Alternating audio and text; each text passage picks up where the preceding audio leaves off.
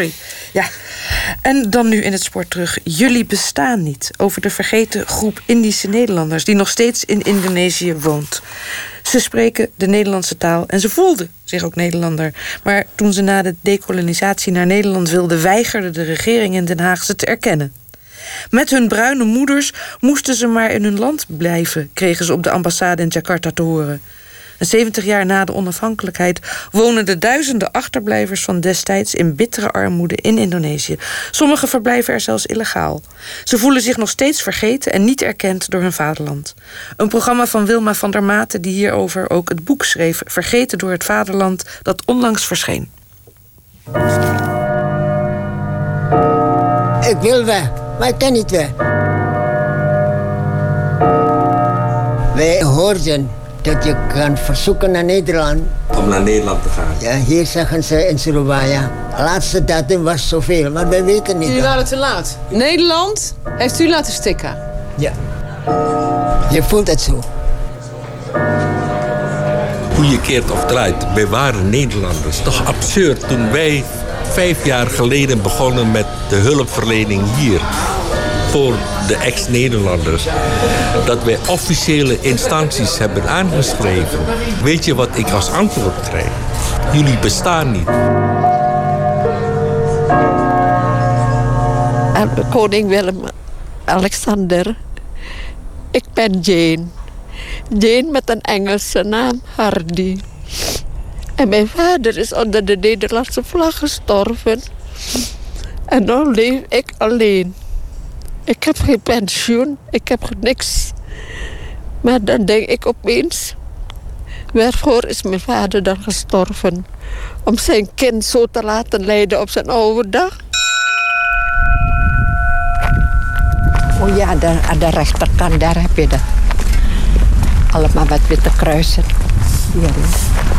Op de erebegraafplaats Chimahi, buiten Bandung... waar de 82-jarige Jane Hardy op zoek is naar het graf van haar zusje Maudi. Dari. Dat is een boek hè, waar je nu in kunt kijken. Ja. Ini part 7 nomor 65. ja, hier staat ook, hè? 65, hè? Ze ligt in vak Ini 7 Eh, eh. en haar nummer is... Pak 65. 65. Ja. 65 ya. Het is nou voor het eerst hè, dat je gaat ja, kijken. Ja, zeker voor het eerst. Ik ben je heel dankbaar, hoor, schat. Je hebt haar nooit kunnen zien. Je bent hier nooit geweest. Nee, nooit. Hoe kwam dat? Ja, wie brengt mij hier naartoe? Ik weet toch niet dat ze hier is begraven. Je wist niet dat ze hier lag, al die jaren niet? Al die jaren ben ik nooit geweest. Had je ook geen geld voor? Ja. ja, ik had het ook moeilijk. Hoe moet ik haar nog zoeken? Vooral zo ver en zo toch? Oh, godzijdank.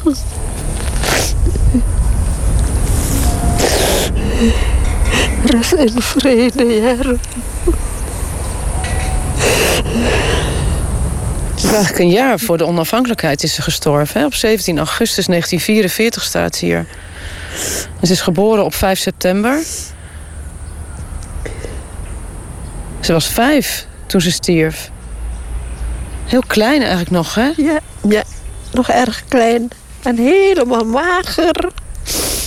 Oh, Helemaal uitgehongerd. Er was gewoon geen eten meer in de kampong. nee, nee. Ik heb haar... Nou ja, mijn moeder kon nooit wat goed geven. Wat ons gezond maakt. Want mijn zusje, die ene, was ook mager. Ik ook. Dus toen wij opgenomen werden in het weeshuis... moest zij ook direct het ziekenhuis in. Omdat ze hongeroedeem heeft. En ik had aan mijn longen... Twee jaar heb ik daar gelegen in een rustoord. Terwijl mijn vader zelf is eens hier aan Waal zo begraven. Hij ligt niet eens op een ereveld, maar zijn dochter wel. Jouw vader kwam om eh, bij de slag eh, in de Javazee, hè? In Javazee. 42. En hij was daar in zee gebleven dan.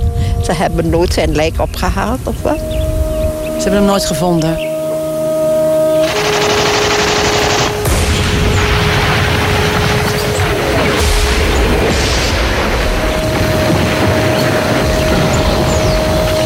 Jane Hardy was negen jaar toen de Japanners Nederlands-Indië binnenvielen.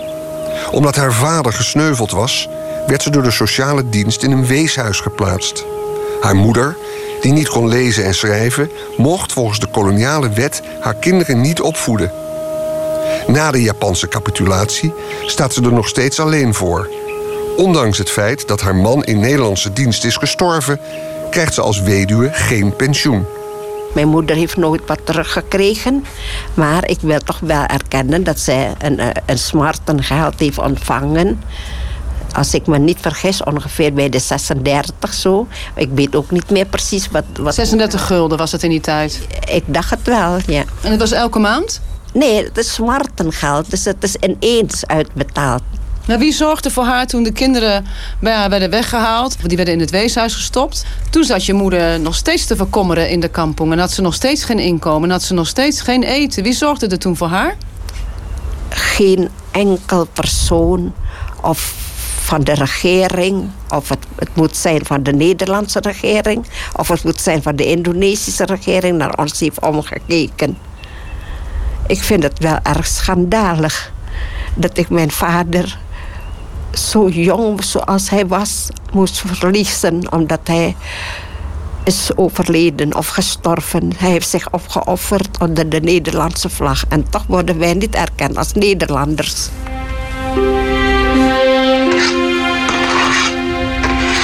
Jane en haar familie hadden graag naar Nederland gewild.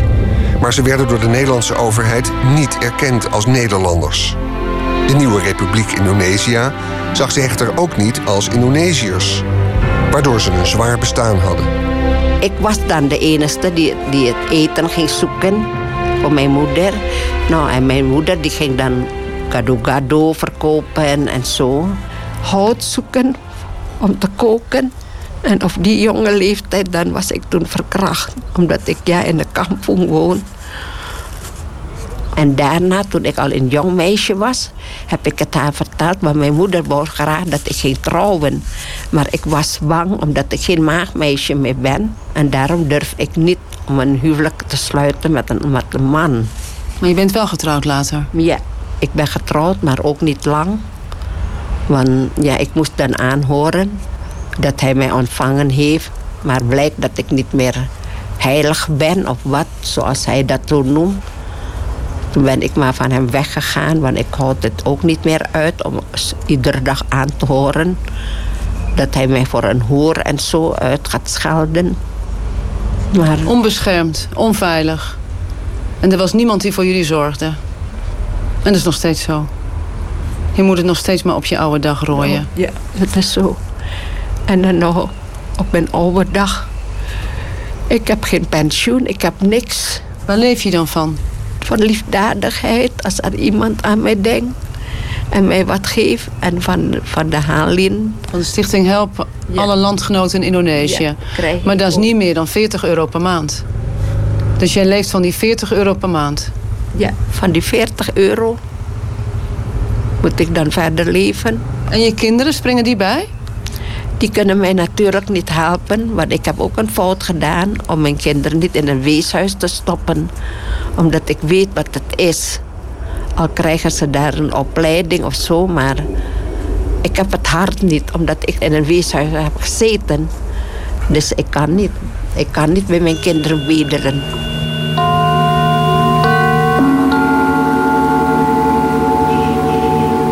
Proklamasi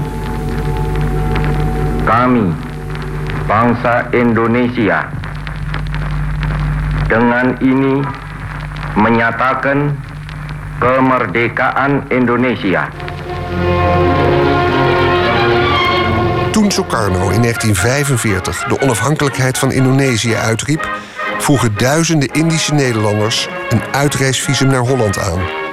Veel van die verzoeken werden afgewezen, omdat ze niet zwart op wit konden aantonen dat ze Nederlander waren terwijl het leven in Indië erg gevaarlijk voor ze was geworden. Een opgehitste massa, misleid door Japanse propaganda, meende dat vrijheid hetzelfde kon betekenen als wanorde en terreur. Een aantal auto's met vrouwen en kinderen werd in Surabaya vanuit een hinderlaag door extremisten in brand geschoten. 150 vrouwen en kinderen vonden hierbij de dood. De kampong Bagong, waar deze overval plaatsvond, werd door een bombardement van oorlogsschepen geheel vernield. Tijdens het machtsvacuum dat na de Japanse capitulatie ontstond, namen Indonesische rebellen, de Pemuda's, wraak op de Indische Nederlanders. De rebellen beschouwden ze als Hollandse honden, omdat ze met de Nederlanders hadden samengewerkt. Ook Herman de Pauw werd door die Pemuda's gevangen genomen. Toen de Jap verloren had, werden allemaal opgehaald door de Pemuda's. Ja. Maar goed, als u niet was opgehaald, hadden ze u thuis doodgemaakt. Want Ja. dat, is met uw ooms en tantes en alles Ja. gebeurd. Ja, die zijn vermoord, ja. Wanneer mocht u uit het kamp? Wanneer mocht u weer terug naar huis? Weet u Twee, dat? twee jaar. Twee jaar heeft u in het kamp gezeten. Toen kwamen de Nederlandse troepen in die tijd, die hebben eh, de Ja. aanval ingezet op Van Ja. Maar toen we bevrijd waren, en mijn moeder was intussen overleden. Op 25 december heb ik haar niet gezien.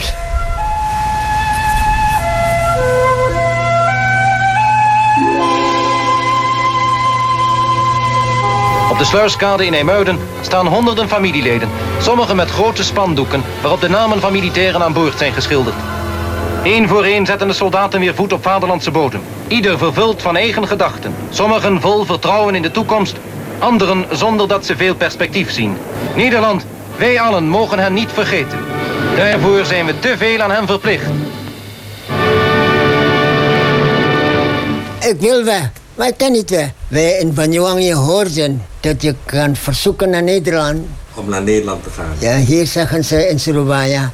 Afgewezen. Ja, Afgewezen. de laatste datum was zoveel, maar wij weten niet. Jullie dan. waren te laat. Ja. Ja, wij waren... Maar hoe kun je nou te laat zijn? Als je een Nederlander bent, ben je toch nooit te laat om terug te gaan naar Nederland? Maar dat is nou de Nederlandse regering. Ik zou zeggen, ze zijn vuil. Datum is afgelopen, zeg maar. Maar dat was in 19? 1950. In 1950 is Herman de Pauw dus te laat om nog naar Nederland te kunnen. Hij laat het er niet bij zitten en gaat opnieuw naar het Hollandse consulaat en vraagt een gesprek met de consul aan. Herman eist dat de Nederlandse staat zijn Nederlanderschap erkent. Die erkenning krijgt hij, maar hij mag Nederland nog steeds niet in. Ik niet. Waarom niet? Eerst is geen geld. Ja. Als Herman zijn eigen ticket kon betalen, mocht hij naar Nederland. Maar die regel gold niet voor die andere 350.000 Nederlanders die wel zijn toegelaten. Mijn oudste broer is militair geweest. Karel. Geïnterneerd. Los van de internering naar de politieschool. Als inspecteur van politie. En mijn tweede broer, Albert, bij de Veiligheidsdienst Marinebrigade. Die zijn naar Holland gegaan, die twee. Maar toen waren ze wel Nederlander. Maar u was het niet, maar uw broertjes wel. Herman mist de boot en het gevolg is dat hij al meer dan 60 jaar illegaal in Indonesië woont. Het land gedoogt hem. Van de Nederlandse ambassade krijgt hij 700.000 roepies, 40 euro per maand, als een soort bijstand. Een baan bij een Indonesisch bedrijf heeft hij nooit gekregen. Hij is immers illegaal in Indonesië. Het was zwaar voor ons geweest. Wat heeft u gedaan in al die jaren? Hoe kwam u aan uw inkomsten? Ik was een chauffeur Zwart werk. Met de taxi, ja. Met de Pemo, ja. Maar daar verdien je niks mee. Ja, net genoeg om te eten, iedere dag. Want ik, het is niet mijn eigen wagen.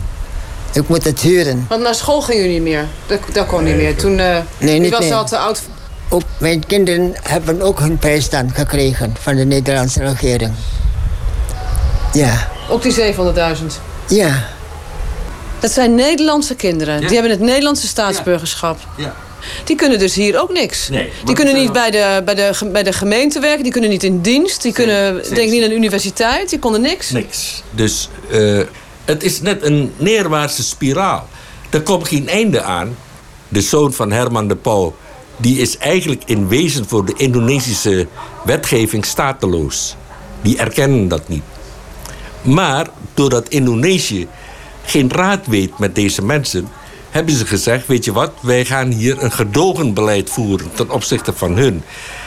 Maar die Indonesiërs hebben met dat gedogenbeleid eigenlijk de discriminatie in leven geroepen. Want ze zeggen, dat mag alleen maar Indonesië asli, en of je nou islam bent of christen, mogen gaan werken. Bijvoorbeeld als ambtenaar, als bankemployé, noem maar op. Maar als zijn zoon komt solliciteren en de personeelschef zegt: Oké, wat is jouw eh, nationaliteit?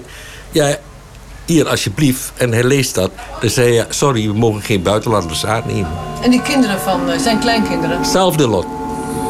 Ruud Cellier van de stichting Help de Indische in Indonesië had het geluk dat hij wel naar Nederland kon. Zijn vader werkte voor Unilever en had goede contacten met het consulaat. De stichting helpt de achterblijvers, die volgens Ruud Cellier door Nederland in de steek zijn gelaten. Het was op de laatste dag van 1949. Toen werd de NIROM, dat is de Nederlands-Indische radioomroep, en die zei: Dames en heren, dat is de laatste uitzending, die woorden zal ik nooit vergeten. Nederlands-Indië bestaat niet meer. En tot ziens en veel geluk in het verder leven. Hier is de Nierom te Bandung. Wij gaan nu sluiten, luisteraars. Vaarwel tot betere tijd. Nederlandse militairen die trokken weg. En een uur later kwamen de ongeregelde troepen van, van de Indonesische Surabaya binnen. Ik heb zeker met 20, 30 Indische jongens hebben wij aan de kant van de weg gestaan. We hebben tegen de bomen aangetrapt, geschreeuwd, gehuild. Vandaar gaat onze veiligheid. Toen kreeg je weer een grote rotzooi. Een jacht op de Indische Nederlanders door de Indonesiërs. We mochten geen Nederlands meer spreken. Ook thuis niet. We mochten nergens meer naartoe. Als wij op straat waren, werden wij bespuugd, uitgescholden. Opnieuw. Opnieuw. Die ellende begint Maar heel weer. veel Nederlanders gingen toen weg. Ja, De ja. blanke, witte Nederlanders met blauwe ogen, die mochten allemaal weg. Luister eens, mijn vrienden, mijn kennissen, iedereen. Eh, op een gegeven moment wist je niet meer wie gaat nou wat en eh, weet je niet. Dus het was zo'n onzekere toestand. Er zijn heel veel fouten mee gemaakt om ons eigenlijk eh, niet te erkennen, niet te willen erkennen. En wij zijn altijd trouw geweest aan ons eh, vorstenhuis en noem maar op. En we voelen ons eigenlijk Nederlands. Maar ja, als je niet erkend wordt, op wat voor reden maar ook. Wij zijn in hetzelfde land geboren, onder dezelfde zon gestoot. Hebben allemaal datzelfde land verloren, zijn daarvan al onze illusies beroofd. Een deel van ons is daar gebleven, een deel van ons is weggegaan. Om een voorbeeld te geven is toch absurd toen wij vijf jaar geleden begonnen met de hulpverlening hier voor de ex-Nederlanders. Dat wij officiële instanties hebben aangeschreven om dit probleem aan te snijden. Weet je wat ik als antwoord krijg? Dat wil je niet weten. Jullie bestaan niet. De Indische Nederlanders is ontstaan op het moment dat de VOC hier voet aan wal heeft gezet. Op een gegeven moment gingen ze met, in die tijd, zo werd die Indonesische vrouw genoemd met inlandse vrouw. En daar ontstond kinderen van. En wij zijn de nazaten. Ook die Nederlandse militairen die toen als dienstplichtigen naar hier kwamen, mochten die trouwen. Je hebt Nederlandse mannen die alleen vertrokken en waarvan de Indonesische moeders hier met de kinderen achterbleven. Aanvaarding van haar soevereiniteit door de jonge staat, de Republiek der Verenigde Staten van Indonesië, alsmede het afstand doen daarvan door het Koninkrijk der Nederlanden en het aangaan van een unie, is een van de meest aangrijpende en ingrijpende gebeurtenissen van deze tijd.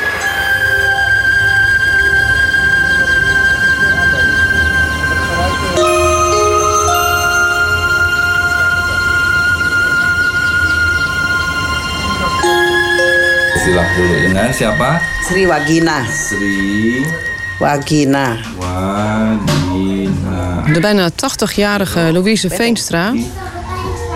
Merit Ze is samen met haar zoon eh, Rizky een stamboom aan het tekenen. Jogja. Lain keraton, nah, benteng. Oh, Jadi benteng. benteng keraton. Jadi kan keraton itu khusus tapi ada lingkungannya. Benteng Jogja. Ya Jogja. Sri Wakina was haar moeder, die een relatie had met de Nederlander Jacob Otto Veenstra.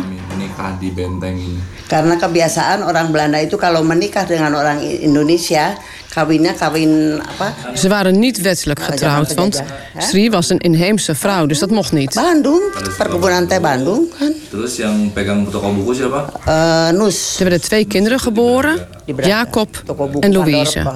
Itu dulu menikah dan udah Dengan orang Jerman, dengan anak-anak kita tinggal di mana? eh dulu mah En Sri moet zo rond haar zestiende zijn geweest. Jacob Otto ruim in de 50. Hij was gescheiden van zijn eerste vrouw, had toen al vier volwassen kinderen.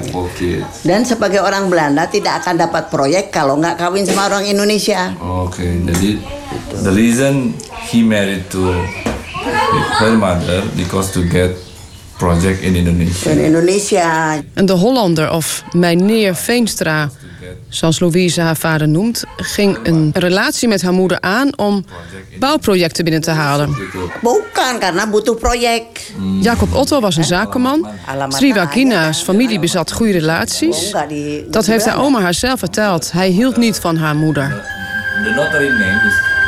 Het klinkt behoorlijk verbitterd, want Louise heeft haar vader nooit gekend. Toen de Japanners binnenvielen, werd haar vader opgesloten in een kamp. Haar broer was toen drie, zij nog maar een baby. En na de oorlog vertrok haar vader naar Nederland. En ze heeft nooit begrepen waarom hij zijn kinderen en zijn vrouw in de steek heeft gelaten. It's like detective. We zitten in de woonkamer van Louise met haar kinderen om ons heen. En ze vertelt voor het eerst haar geschiedenis. De kinderen zagen wel dat hun moeder er met blauwe ogen en blonde haren er anders uitzag. Maar Bicara apaan? Karena dia pergi meninggalkan kita begitu saja. haar man, een Indonesische arts, adviseerde haar het verleden maar te vergeten. Want hij zei anders zouden de wonden nooit genezen. En nu hij is overleden voelt ze de vrijheid om met haar kinderen te praten. Saya banyak tanya, saya tarik. Saya ke kedutaan Belanda, saya ke pengadilan, saya tanya. Eén keer heeft Jacob Otto geprobeerd zijn kinderen mee te nemen naar Nederland. Toen de Indonesische rebellen na de onafhankelijkheid in 1945 eh, de straten afstruinden en zelfs Hollandse kinderen doodschoten. Toen bracht het Indonesische leger Louise en haar broertje voor hun veiligheid naar een weeshuis. En daar moet vader Jacob Otto de moeder van Louise een geldbedrag hebben geboden. Hij wilde de kinderen meenemen, maar niet zijn vrouw, al dus Louise. Hij is gek. Nah, begitu contohnya itu nenekku nggak boleh bawa hartamu Tuan Veenstra, cucuku jangan. Ze heeft haar best gedaan, haar leven lang, om met haar Nederlandse familie in contact te komen. Er was een notaris die de familie Veenstra kende in Nederland en haar het adres gaf. Ze heeft ze brieven gestuurd, foto's. Ze zegt maar er kwam nooit antwoord terug. En ze wilde zo graag als de dochter van Jacob Otto erkend worden. En dat doet haar nog steeds heel veel pijn.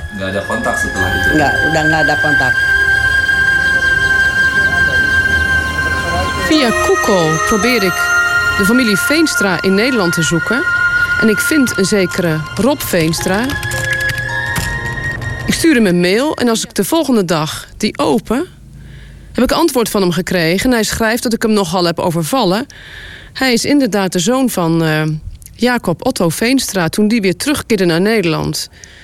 Is die met zijn moeder getrouwd en werd hij in 1954 geboren... En als ik in Nederland ben, spreek ik met hem af op een terrasje. Een schok, klopt. Heb je ook nooit iets vermoed dat, eh, dat er nog wat familie was achtergebleven in, eh, in Indonesië? Nee, mijn moeder heeft post gehad, dat weet ik. En die heeft er wel over gesproken. Eh, die, was, eh, ja, die, die vertrouwde het niet. Die was heel negatief daarover. En zij wilde daar helemaal niets van weten. Vanwege die relatie die hij had met een Indonesische vrouw? Nee, nee, dat niet. Want ik, dat vraag ik me ook af of zij dat... eh, dat heeft zij nooit geweten totdat daar inderdaad wat eh, brieven kwamen uit Indonesië. Louise heeft nooit begrepen hè, waarom eh, jouw vader de kinderen in de steek heeft gelaten en zijn vrouw. Ik vind het persoonlijk niet bij hem passen. Ik herken dat niet. Ook als je in albums kijkt hoe die met zijn kinderen is. Strenge vader, maar, maar geen onrechtvaardige man. Als je kijkt naar de foto, Louise heeft geloof ik de naam van je grootmoeder.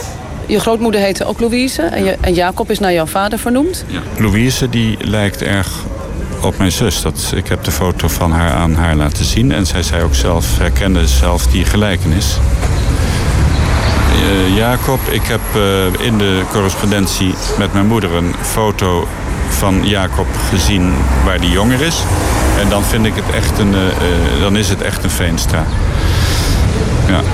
Denk je dat hij van haar heeft gehouden? Van de moeder van Louise en van Jacob? Nou, het feit dat hij een foto nog had, denk ik dat er toch. Uh, en en de, de, foto die ik zojuist heb jou heb gegeven, die nog in een album zat van hem. Ik neem aan dat je dat niet doet als je iemand wil vergeten. Dus ik denk inderdaad dat daar wel wat. Uh, dat dat wel gemeend is geweest. Hij was gescheiden en is daarna, uh, dus voor zover ik weet, een relatie aangegaan met de moeder van deze kinderen. We keren terug naar Jane Hardy, van wie de vader was gesneuveld tijdens de slag op de Javazee. Op de erebegraafplaats bij Bandung, waar eigenlijk haar vader zou moeten liggen, ligt haar zusje, nu al 70 jaar. En Jane heeft nu, voor het eerst na al die tijd, haar graf bezocht. En schrijft wat in het gastenboek dat bij de uitgang van de begraafplaats klaar ligt. Niet in het Bahasa, maar in het Nederlands.